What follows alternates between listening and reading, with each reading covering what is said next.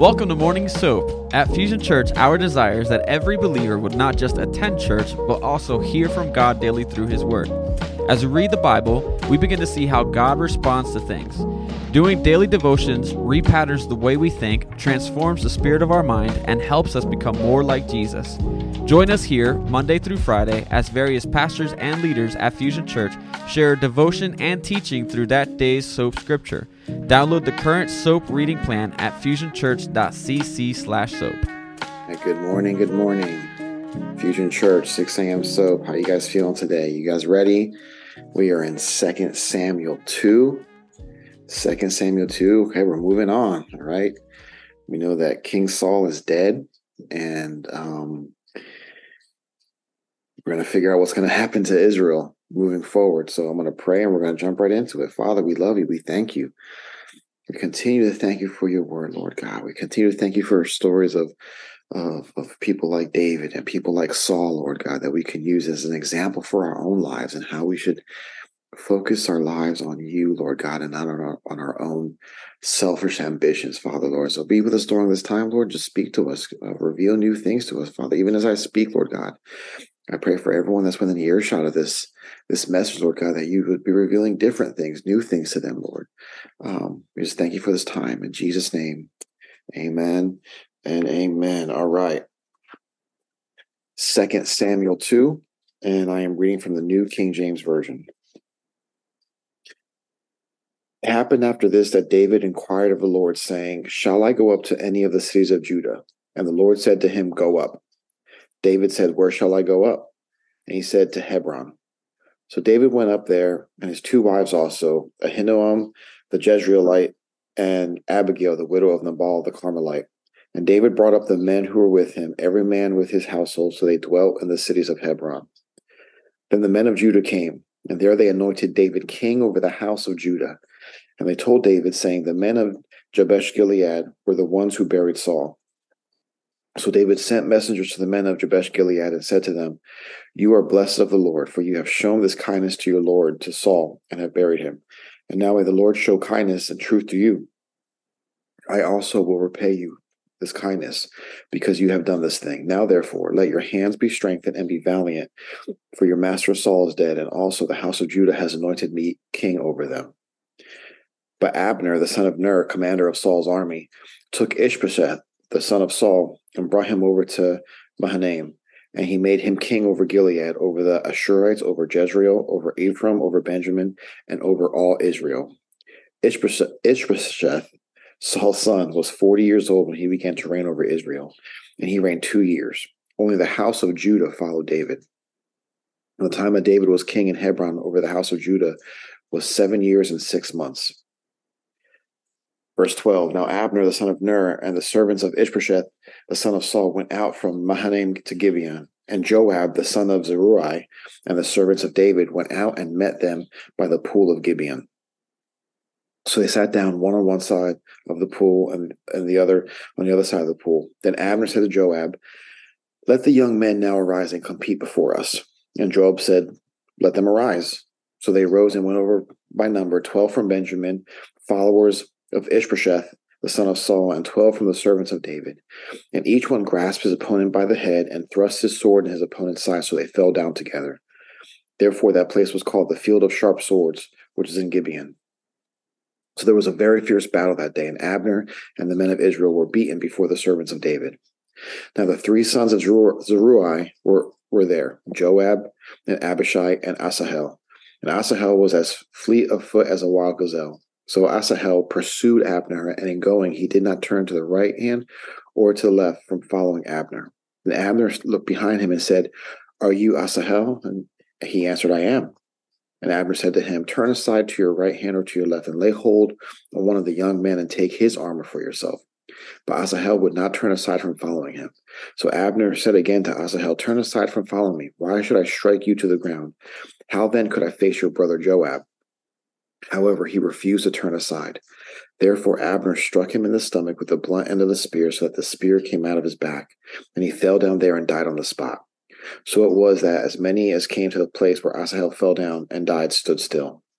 Joab and Abishai also pursued Abner. And the sun was going down when they came to the hill of Ammah, which is before Giah, by the road to the wilderness of Gibeon. Now the children of Benjamin gathered together behind Abner and became a unit, and took their stand on top of the hill. And Abner called to Joab and said, Shall the sword devour forever? Do you not know that it will be bitter in the latter end? How long will it be then until you tell the people to return from pursuing their brethren? And Joab said, As God lives, unless you had spoken, surely then by morning all the people would have given up pursuing their brethren. So Joab blew a trumpet, and all the people stood still and did not pursue Israel anymore, nor did they fight anymore. Then Abner and his men went on all that night through the plain, crossed over the Jordan, and went through all Bithron, and they came to Mahanaim. So Joab returned from pursuing Abner. And when he had gathered all the people together, there were missing of David's servants 19 men and Asahel. But the servants of David had struck down of Benjamin and Abner's men 360 men who died. Then they took up Asahel and buried him in his father's tomb, which was in Bethlehem. And Joab and his men went all night, and they came to Hebron at daybreak. Amen. All right. A whole lot happening here um, in this portion of scripture. And one of the things I love about this is that in the very first verse, it says, David inquired of the Lord. And if you guys have been really, really paying attention, anytime David inquired of the Lord, good things happened. David inquired of the Lord, there came a blessing. David inquired of the Lord, you know, good, good, good. But when David made decisions on his own behalf with his own mind, he often made mistakes. You know, he was doing things he shouldn't have been doing. He went to places he shouldn't have been going. But it says, David inquired of the Lord in verse one. And this was a key, a key to the success in David's life. He constantly inquired of the Lord. And David wanted more than than just God's blessing on his life, right? He wanted to be right in the middle of God's plan. He wanted more than just his plans to come to, to, to, to, pass. He wanted to be within God's plan. And that is something that we all need to strive for. This is one of the reasons why David was called a man after God's own heart. He wanted to be obedient to the Lord. He wanted to follow the Lord. You know, wherever the Lord pointed, that's the direction he wanted to go. So he asked of God, um, Shall I go to any of the cities? In Judah. And so at this time, he was still in Ziklag. We read about Ziklag a, a couple of chapters ago and towards the end of uh, First Samuel. And, and this is in the territory of the Philistines. And, and, and out of out of great discouragement and great despair, he had left Israel and lived among the Philistines for a while. All right. A decision that he made on, on his, his own strength, under his own power. He didn't inquire of the Lord. So he found him over there. And now he wondered if it was time for him to go back to his homeland. And this isn't as, as simple as a, of a question as we might think, you know, because David didn't want to seem too opportunistic, you know, as if as if he was only now coming back to Israel because Saul was dead. You know, like, okay, I'm annoyed. I'm supposed to be the king. I'm I'm fleeing from Saul okay, now Saul's dead. Okay, now now I can do this. Okay, now it's safe for me. No. But he inquired of the Lord. And but and and while while not being overly concerned with with the of, of uh with appearances before men, he was not unconcerned with appearances either. You know, so the Lord said to him to go. God was faithful to answer David when he inquired of him he was faithful to David when he asked the question, you know, what should I do? Should I go? And the Lord, the Lord spoke and gave him guidance. 20 years before this, in 1 Samuel 16, David was anointed to be king. And, and now the promise seemed to be almost fulfilled. But David didn't want to rush in blindly because he very well could have been like, oh, Saul's dead. All right, let's go, guys. Let's go. Let's go get my crown. But he didn't want to just rush in there. Instead, he carefully sought the Lord. David knew this promise was from God, so he knew that God could fulfill it without any manipulation from him. David didn't have to do anything extra for this promise of God to come to fruition. All he had to do was be obedient. And hey, all he had to do was be patient. How hard is it for us to be patient, to be obedient before God?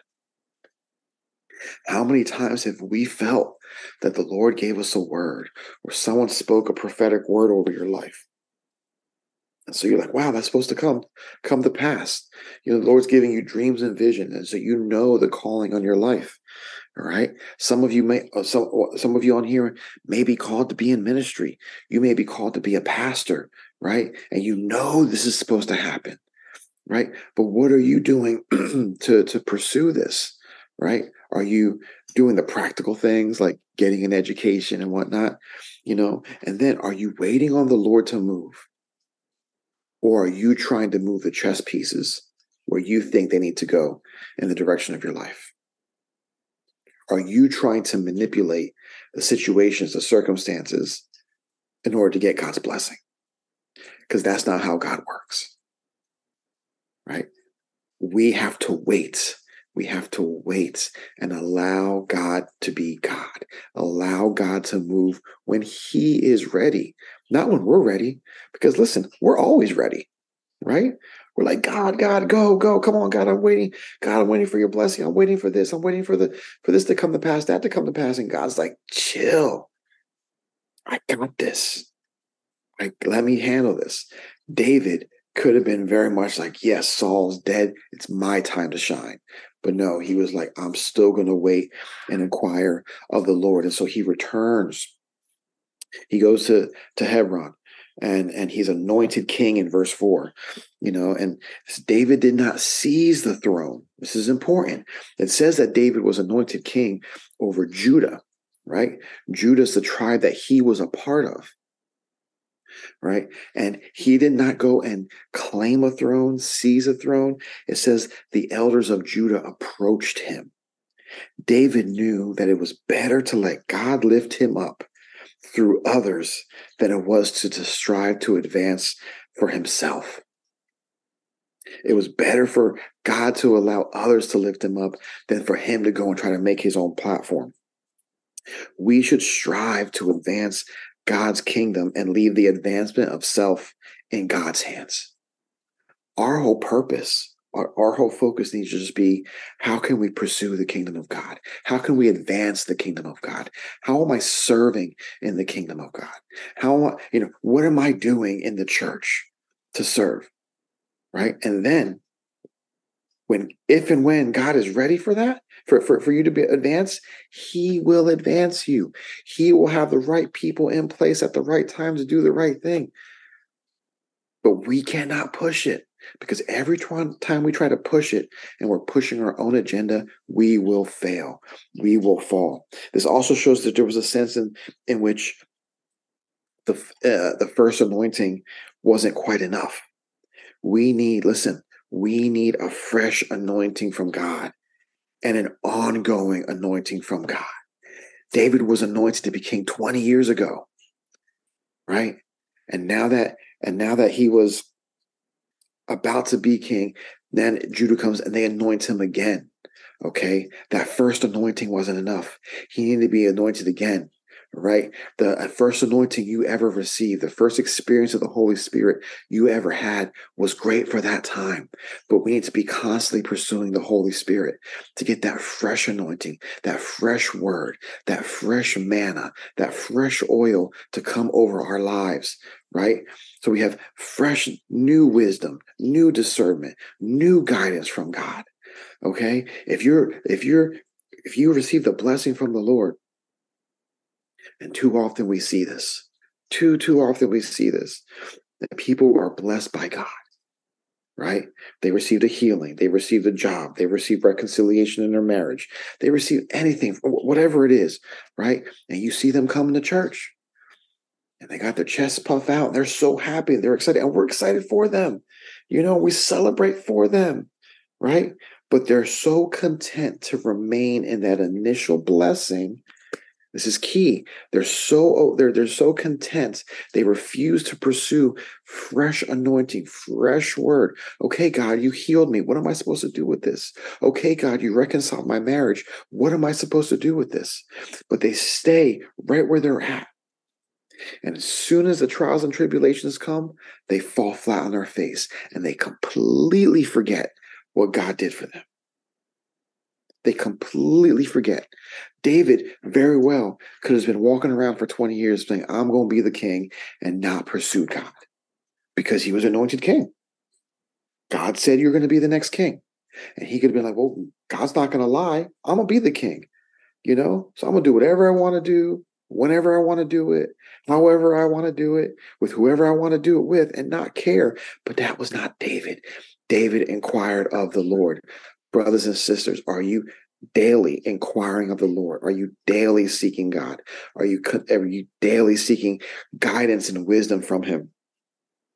You know, it says in verse seven, "Let your your hands be strengthened and be valiant." David knew that he needed brave men like these men to secure and advance the kingdom, especially in the turmoil that was going to ha- happen soon. Verse 8 talks about Abner, the son of Ner. Uh, Abner was Saul's cousin and he was the commander of Saul's armies for, for many years. And he had he had met David um, when David was a young man uh, in First Samuel 17, and even David had even challenged Abner when David had the opportunity to, to kill Saul and didn't. And he pointed out to Abner that that he had failed to protect his king. And then we're going to we read about Ishbosheth, the son of Saul.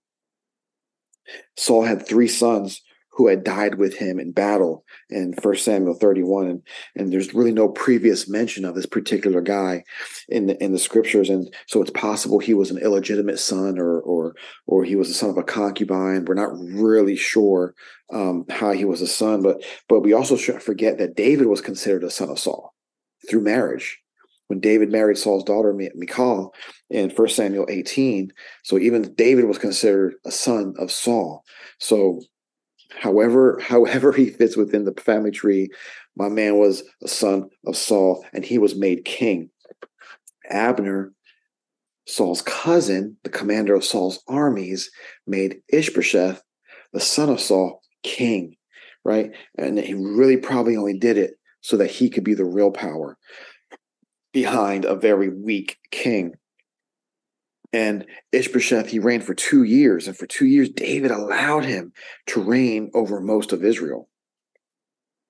And these, these two years showed remarkable patience, remar- remarkable long suffering, and trust in God on David's part. And because Ishbosheth was not anointed king as Saul was and as David was. He wasn't supposed to be king. And David seemed to have every right to crush this man who stood in the way of his calling. Yet, out of trust in the Lord and respect for Saul's memory, David waited. David waited. And it seems strange that many of the tribes would trust Ishbosheth over David. You know, since the Philistines had overrun many of the other tribes of Israel, they, they were even more hesitant to come out in support for David. In the same way, if we come out in support for the son of David, we come out in support for Jesus before our friends and before our, our family, we have to be ready for the disapproval of the Philistines around us.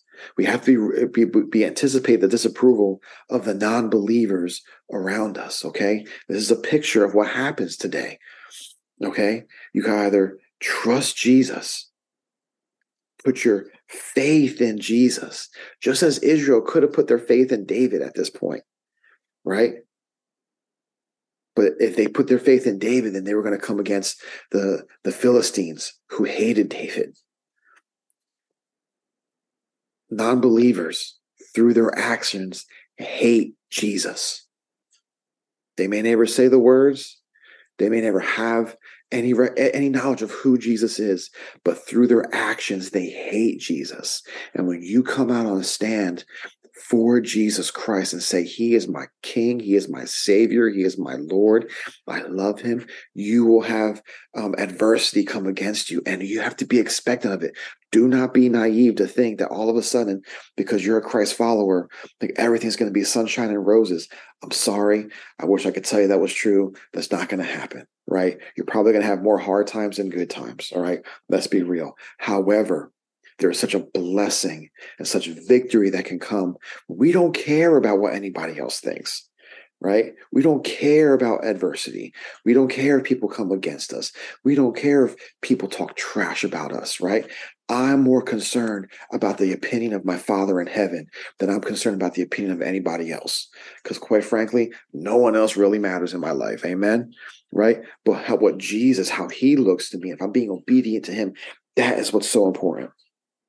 Verse 11 says, uh, seven years and six months. And this describes a period of time when David had his headquarters in Hebron. And David refused to force his reign on his subjects, right? And neither will the son of David, Jesus, force his reign on his subjects. And like David, Jesus will battle against pretenders to the throne, but he will not force his reign on mankind yet. There's always a yet because there will come a time when Jesus will come and he will take control. He will take his throne over the earth. Amen. Right. And that's a whole nother book of the Bible that we're not going to get into right now because um, it'll blow some of our minds about what's going to happen um, when Jesus returns. Um, Joab, the son of Zeruiah, Joab was was one of 400 men who joined David during this period.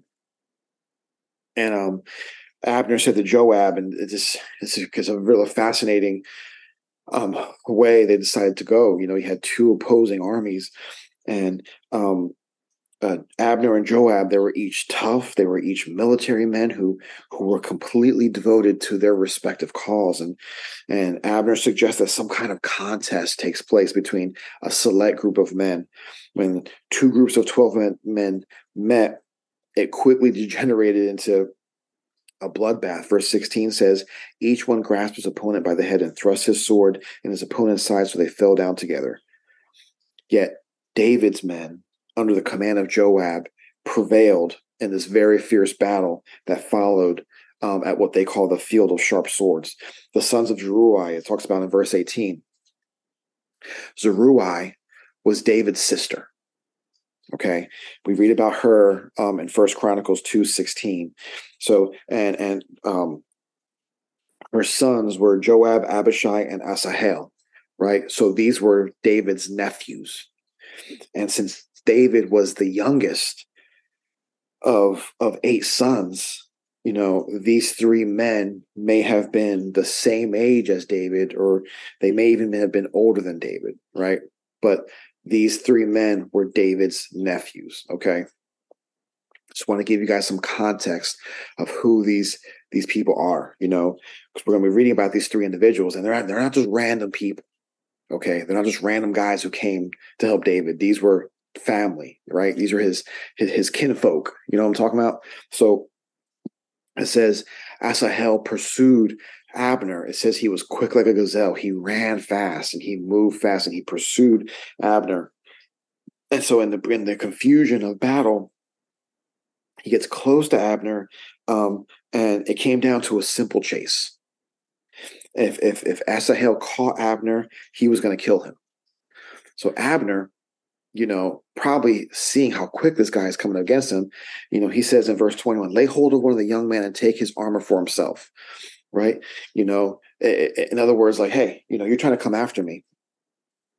And um, Asahel, as he pursued him, he probably want some of the glory of killing him, um, and he may also wanted to take his armor as as a trophy. So Abner's like, "Hey, there's plenty of fallen folk all over the place. Why don't you just stop and take one of their armors?" You know, and and he's just like, "No, I'm coming after you."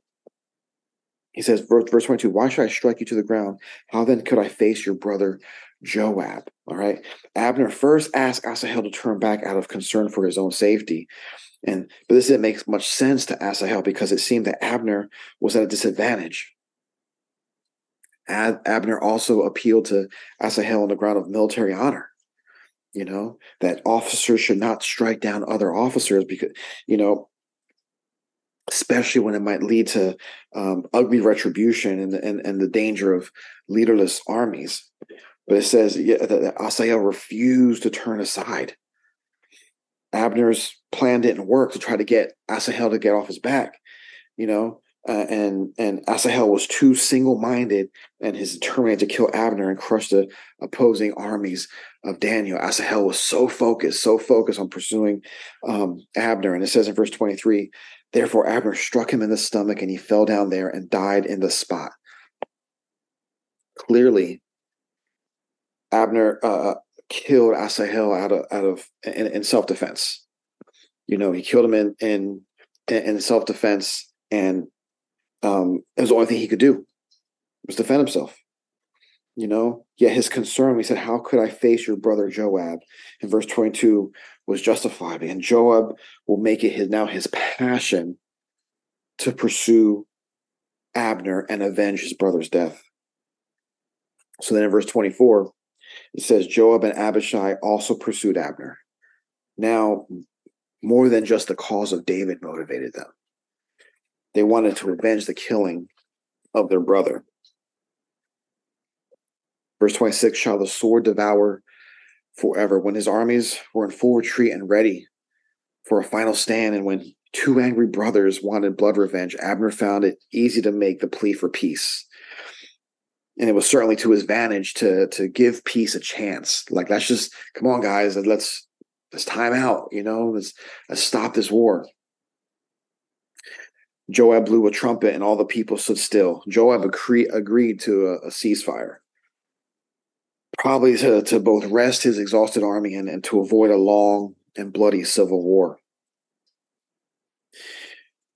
Verse 30 says, There were missing of David's servants 19 men in Asahel. Verse 17 tells us that Abner and the men of Israel were beaten before the servants of, of David. But this passage shows just how badly they were beaten. Abner and, and the army of Ishbosheth lost 360 men, while David and his men, they lost only 20. That's, that's, that's a, it's a huge difference in loss. Okay, so the so they're they're calling for for a temporary peace right here, but but real briefly before I close, I'm just gonna I'm just gonna go into uh, chapter three, verse one. Okay, I'm not going to get all up into Pastor Harry's portion for tomorrow, right? But verse one, he says, Now there was a long war between the house of Saul and the house of David, but David grew stronger and stronger, and the house of Saul grew weaker and weaker. There was a long war between the house of Saul and the house of David. And this shows how wrong it was for Joab to accept Abner's appeal for a ceasefire. The fact was that these two peoples, these two armies just could not get along. And there could be no peace between the rightful King David and the pretender to the throne, Ishbosheth. There would never be peace between them. The ceasefire seemed to make it a little bit better, but in reality only made it worse and it led to a very long war. When we try to make peace between King Jesus and the king of self or the queen of self within us, the result is a long, bitter, oftentimes bloody war. It's so much better to just simply surrender and submit to Jesus so much better just to submit. In the, in the lives of, of many Christian people today, there's a raging, uh, literally a civil war within us. Am I following Christ or am I following myself? The flesh. Let's call it the kingdom of Saul. The flesh struggles with the spirit. Let's call that the kingdom of David. And when the flesh and the spirit, when Saul and David are at each other, the conflict can be very, very bitter.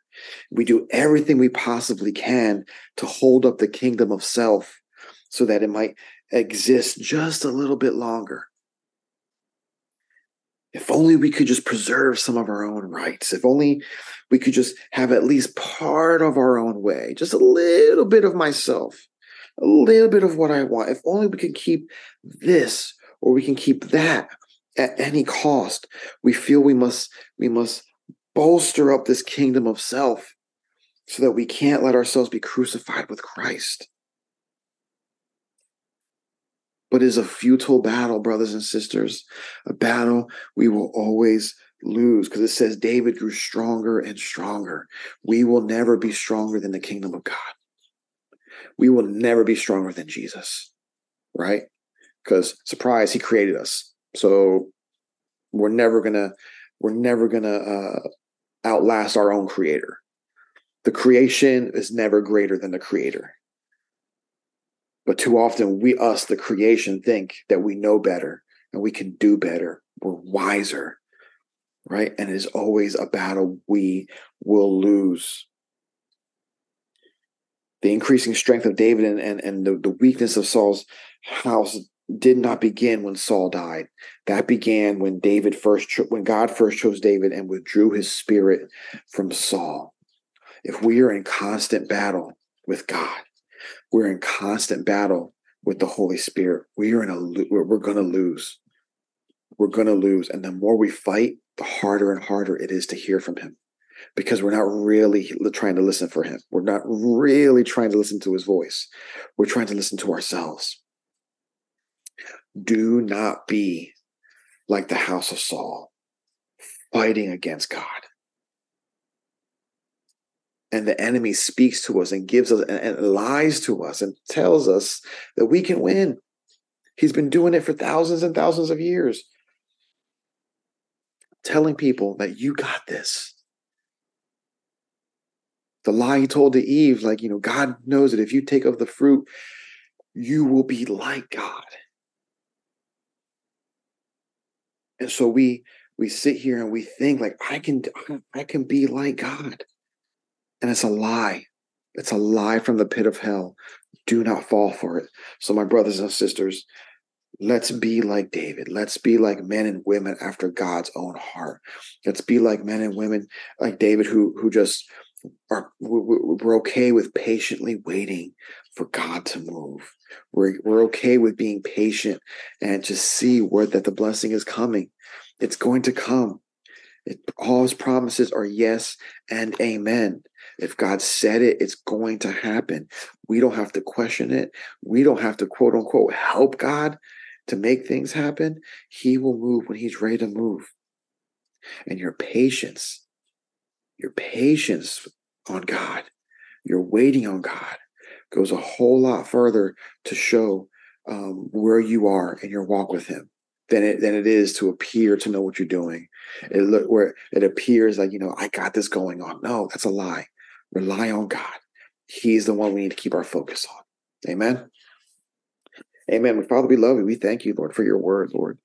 I pray that uh, for each of my brothers and sisters on this, this Zoom call right now, Father, everyone listening on the podcast later on, Jesus, that you would just speak to them, Father. I pray that that uh, they would conform their will to yours, Lord that they won't look to try to solve things for themselves or make decisions for themselves, Father, but know that they would be continually pursuing you, Lord, and your will for their lives. So, Father, we thank you for what you're doing. I thank you for every family that's represented on here. And just continue to bless us. We love you. In Jesus' name, amen and amen and amen.